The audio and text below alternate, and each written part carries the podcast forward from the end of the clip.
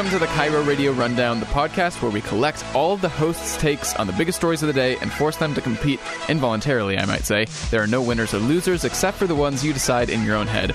I'm Jake Rummel. By day, I'm the producer of The Tom and Curley Show, and by night, your tour guide on the safari that is the KIRO Radio political landscape. We had two debates this week the vice presidential and the gubernatorial, and a lot of ground to cover, so I'll get right into it. We will start with a VP debate. Here's Gee and Ursula on from 9 a.m. to noon, offering their grades for Vice President Mike Pence and Senator Kamala Harris. How do you grade them? I I give I give Kamala uh, an A minus. I give I give Vice President Pence. I'll I'll give him I'll give him a B.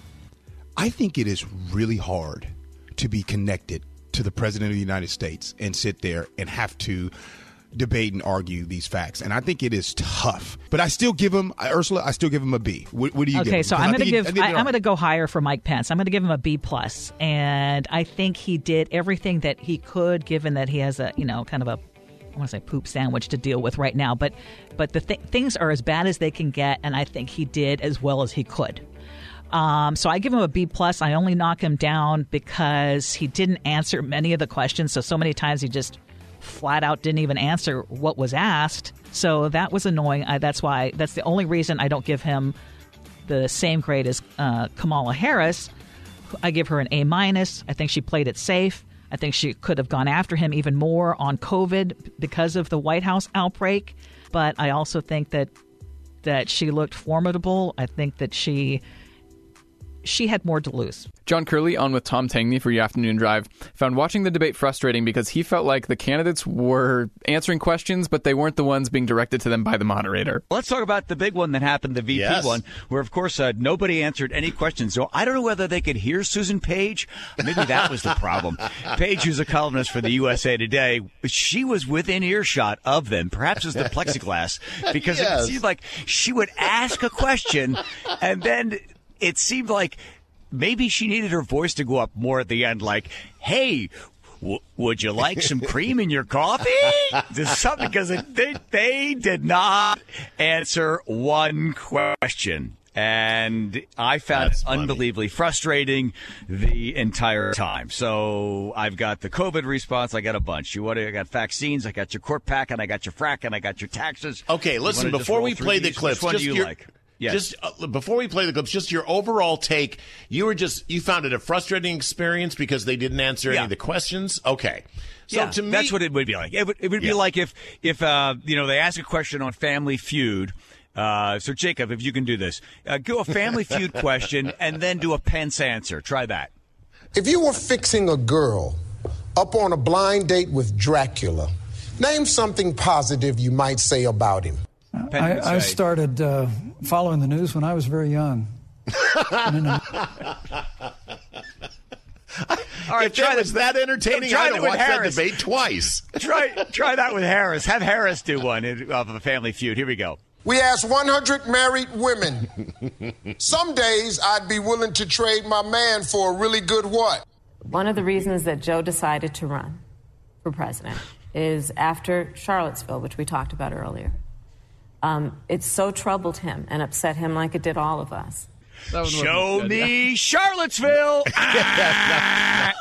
Not as funny. the disconnect, the disconnect uh, between the questions being asked and then the answers being given. I don't think anybody was served well. Dave Ross of Seattle's Morning News seemed to feel kind of similarly, at least based on his commentary today. Not only did the vice presidential candidates keep their distance from each other last night with the help of some discreet plexiglass, they also kept their distance from several pretty important questions. If Roe v. Wade is overturned, would you want your home state to ban all abortions? Vice President Pence's answer was to continue answering the previous question. Qasem Soleimani, the Iranian general, was responsible for the death of hundreds. Then he talked about Judge Amy Coney Barrett's Catholic faith. When the hearing takes place, that Thank you, Vice President Pence. that Judge Amy Coney Barrett will be respected. Thank you, Vice President. respectfully. Darn that clock. But wait a minute, he had a question of his own. Are you and Joe Biden going to pack the court if Judge Amy Coney Barrett is confirmed? Clear question, but a little too contagious for Senator Harris, who quickly moved away from it by instead talking about the president's appointments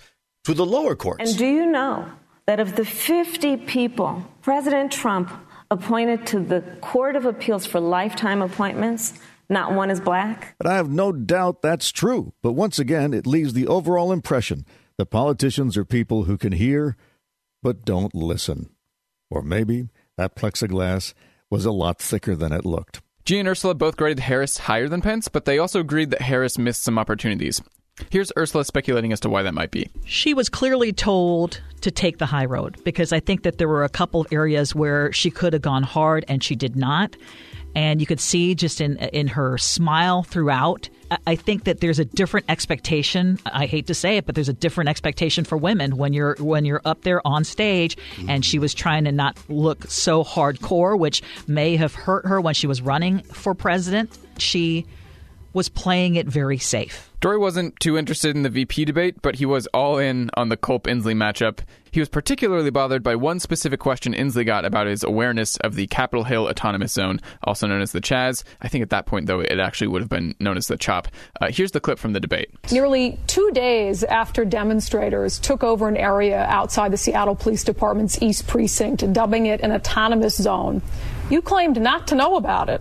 Despite it being the subject of nonstop local and national news coverage, despite it trending nationwide on Twitter, what should voters make of the fact that you were apparently oblivious to police abandoning an entire precinct in the state's largest city? You have one minute, 15 seconds. Yeah, well, listen, if you look at the facts of that situation, I could not have been oblivious to it because I actually deployed the Washington State National Guard. Sir, then why do you Hundreds- why do you hundreds- say you did not know about it? You'll have to go back and, and look at some quote. I can't comment on the quote right now, but I can tell you that what we did was is to respond when cities, and the cities, of course, are the ones responsible for their initial security, and we support the cities. So if I made a misstatement, okay. uh, I made a misstatement, but clearly I did. That's why we sent troops. And here's Dori's subsequent fury. It was a misstatement. No, it was a blatant lie. He said, Here, listen, here's his misstatement. I'd like to ask you about uh, what's going on in Seattle. There's this uh, thing called the Capitol Hill Autonomous Zone. What's your thought on that? The fact that the protesters have taken that over and not allowing people to come and go freely? And regarding the guard. Well, that's news to me, so I'll have to reserve any comment about it. I, I have not, I have not heard anything about that. That's a misstatement? No, that's a blatant lie. And he said last night, yeah, I knew all about it and I was being briefed on it and I sent in the National Guard. But that alone shows you the lying is just non-stop. I'll give Tom Tangney a quick chance to try to defend Inslee here. To be fair, fair to Inslee, I don't know if his people listen to right uh, wing radio, talk radio, but I mean that that became this big. Oh, he doesn't know about it. When Brandi Kruse says nearly two days, does that mean one day? He says nearly two days after, and I remember this was in the heat of the COVID stuff, and it was at the very end of you know all of these questions after he took for like an hour or something, and somebody asked about it. And he says, "Well, I don't really know anything about it."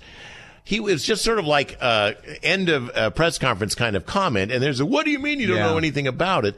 I, I think there, we're making more of it than uh, needs be, but uh, at least it it was uh, aired one more time against. Uh, Good cover for him, Tom. I'll say that he was well aware of it. He didn't want to talk about it. And then he said, you know, I, I, am not going to get involved in what's happening in these cities. That These cities run their own. That, that That's a decision that they make on their own. Then there's Gee Scott. He gave Inslee the win, but still found Inslee annoying. I, I think that Governor Jay Inslee won. But I want to be clear about something. Um, listening to Governor Jay Inslee uh, debate and talk, it, I don't know. It just bothers me. Just, uh, he just, uh, there's just something about it. And I was when I was watching the debate last night with Governor uh, Jay Inslee and Chief Culp. I was thinking to myself, and I was tweeting all night last night, and I was thinking, I was like, you know what?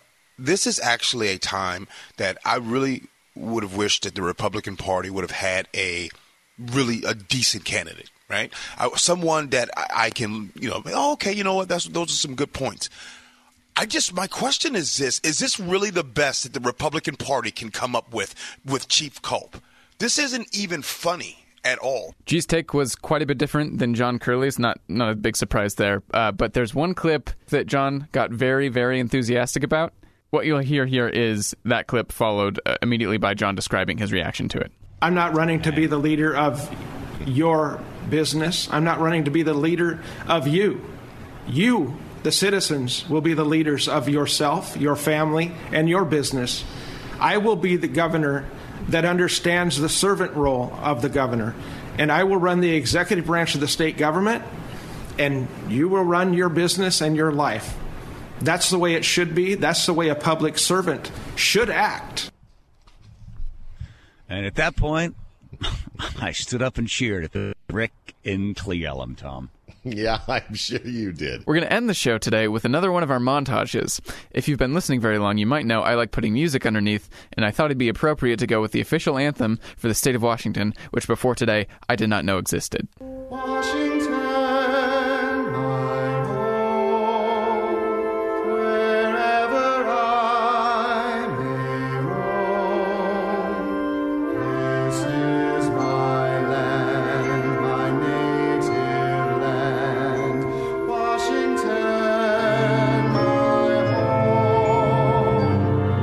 grade their debate performance? I would say I actually gave Culp a higher grade. I would say a B or B plus. And I say Inslee gets a B minus. Ursula, why are you so nice this morning? I thought I thought Culp was a D, and I thought that uh, Governor Jay Inslee was a C. Washington.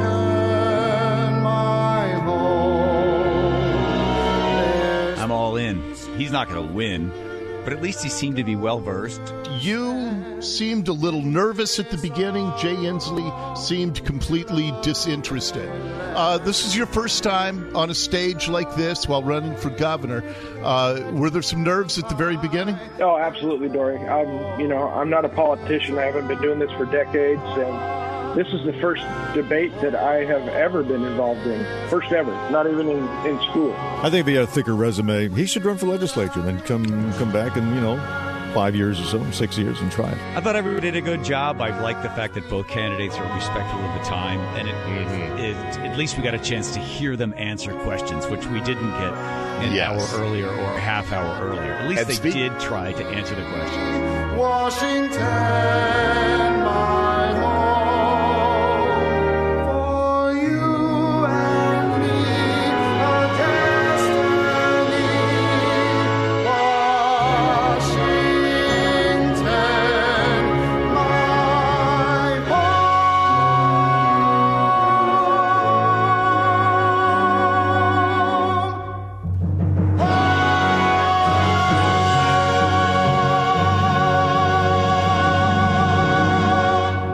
song Washington My Home was composed by Helen Davis and set to music by Stuart Churchill.